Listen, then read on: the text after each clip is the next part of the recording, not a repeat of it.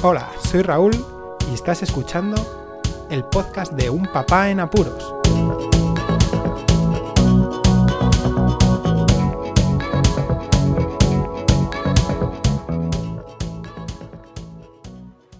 Hola, pues escuchas, bienvenidos a un nuevo episodio del podcast de Un Papá en Apuros.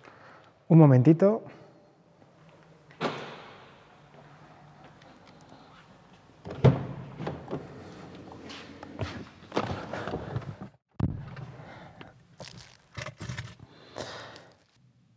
Bueno, pues como habéis podido notar, acabo de entrar en el coche, he bajado un momento al trastero a guardar un par de cosas y tenía que mirar un par de documentos dentro del coche y he dicho, bueno, pues vamos a aprovechar y grabamos el podcast. Este podcast que va a ser doble, capítulo otra vez con dos contenidos y bueno, empezamos con el primero y vamos a ir directos. Qué complicados son los fines de semana.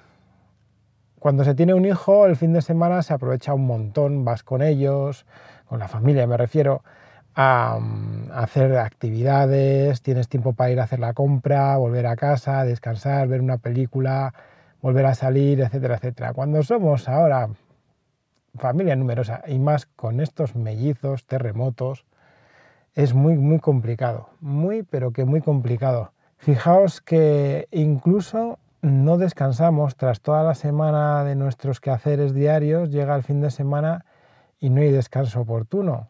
El mayor suele tener un partido de fútbol, ahora que está apuntado, y bueno, intentamos acoplar a los mellizos para que podamos asistir todos, pero luego, claro, se hace muy cansado el tener que cuidar a los pequeñajos, todavía demandan mucha atención para si se quiere ir a hacer la compra de la semana, eh, yendo dos bebés no es lo mismo que ir uno, porque tienes que llevar el carro sí o sí, todavía no anda uno de ellos y es difícil, es difícil. Así que nada, intentamos eso, hacer la compra de la semana algún día o si no, pues durante la semana ir uno de los dos para que durante el fin de semana podamos sobre todo hacer ocio, porque es lo que nos está ayudando bastante a mm, conciliar toda la vida familiar, que es muy importante, estar felices, tranquilos, disfrutar un poquito Intentamos eso, buscar actividades de ocio en la que poder disfrutar de los chavales, que los chavales disfruten, que estén tranquilos, que se lo pasen bien. ¿Y nosotros qué es lo que tenemos que hacer? Pues dormir menos, como es normal, ¿verdad? Es eh, lo que tiene ser padre y cuando aumenta de forma exponencial, casi como ha sido en nuestro lugar, es una pasada. Es una verdadera pasada que me paro porque estoy flipando en el garaje, parece que es hora punta y estoy ahora mismo a las 11 y 20 de la noche. bueno, pues eso, dormimos menos, ya sea por la mañana o por la noche, a mí llega un momento del día que incluso prefiero madrugar, me levanto y hago tareas que haya que hacer en, casa o incluso cocinar y se acabó. Eh, lo hemos comprobado y es preferible salir de casa en nuestro caso mm, nos encanta ir para allá y para acá, siempre nos ha gustado movernos y estamos poco a poco educando a los críos porque ellos se están dando cuenta que, hay que moverse, que hay que disfrutar y para disfrutar hay que moverse. Entonces, bueno, una de las conclusiones que, que yo creo que sí que hemos sacado de todo esto es que los fines de semana hay que disfrutarles y muchas de las veces mejor fuera de casa para no, no, sé, no sentir la casa como si fuera una cárcel aunque ahora con el mal tiempo, que empezará dentro de nada, pues va a ser más difícil y seguro que pasaremos muchas tardes en casa. Pero no sé, el invierno y el otoño, aquí en Andalucía además es como que se lleva bien, se agradece estar en casa. Bueno, pasamos al siguiente tema.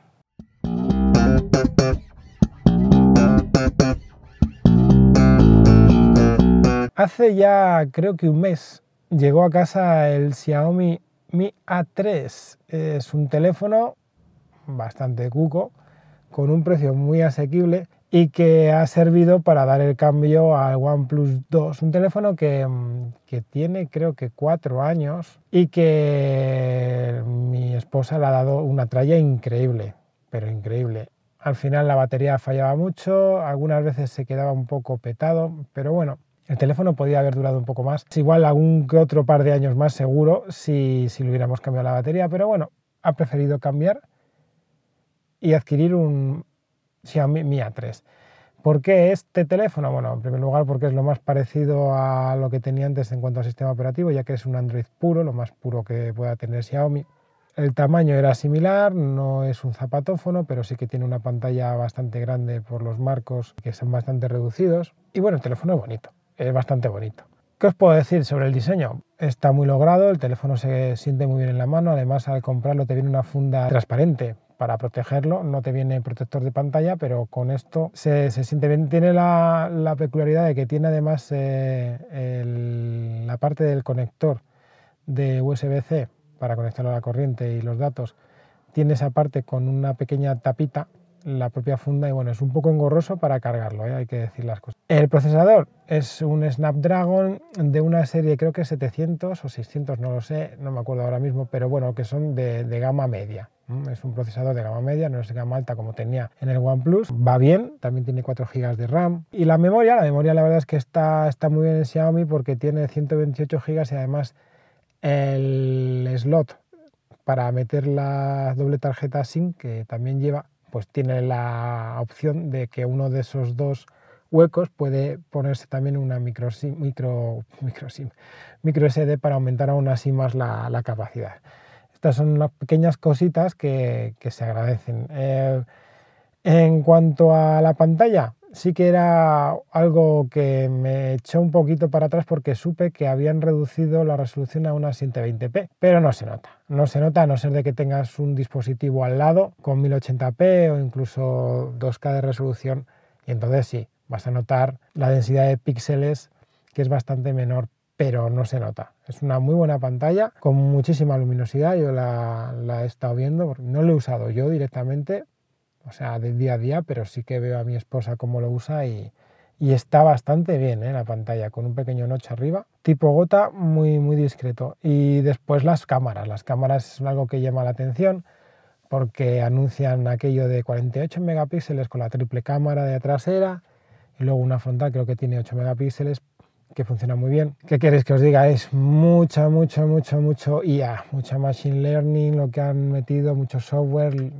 Es mucho mejor y siempre lo hemos dicho, eh, todos los que sabemos un poquito de tecnología móvil, no tanto megapíxel y, poner un buen sensor. En este caso es peor sensor para mi gusto que el que tenía el OnePlus 2. Aquel Omnivision ya siempre os he comentado a toda la gente que me parecía un, un sensor, una cámara fantástica. Y en este caso se nota. Sí que hacemos retratos, sí que tiene un buen zoom digital, todo lo que queráis. Pero sensor mucho mejor el del OnePlus 2. Se nota mucho a la hora de enfocar y, bueno, en fin, que, que si queréis un teléfono con muy buena cámara, pues este no es. Eso no quita que sea muy resultón, sobre todo en, campo abierto, en lo que es eh, al aire libre, es una pasada. ¿Qué pasa? Que nosotros siendo padres hacemos muchas fotos también en casa y en sitios cerrados. Entonces ahí se nota un poquito que, falla el sensor de, este, de este Mia 3. La batería es algo que mi mujer me ha dicho que se ha sorprendido, es lo que fallaba en el otro, entonces en esta ha sido un salto bastante importante. Es una muy buena batería, creo que tiene o que casi llega a 4.000 mAh, así que le dura el día de sobra y yo le he visto a veces que lo ha cargado y al día siguiente seguía sin problema, le da bastante tralla a mi mujer estamos siempre en contacto, llama, navega muchísimo, entonces bueno, si ella está sorprendida, me parece que, genial. Y ahora os voy a comentar una pequeña cosa para acabar, que es la opinión, la opinión de una usuaria como ella, que no es para nada una usuaria super geek, sí que sabe de tecnología, desgraciadamente porque tiene un marido que es un asqueroso tecnológico. ¡Asqueroso! Pero sí que es verdad que una opinión de ella es bastante esclarecedora y esclarecedora, madre mía, qué mal estaba hablando. Y objetiva, que es lo más importante. Y me ha comentado que según ella sí que le ha costado más el ponerse a trabajar con él de una forma fluida. Me comentó que el salto que tuvo del anterior móvil al OnePlus no fue tan difícil como el que ha tenido del OnePlus a este Xiaomi. Parece ser que el, sistema operativo, aunque sea el Android puro y los gestos sobre todo, porque han desaparecido los botones ápticos.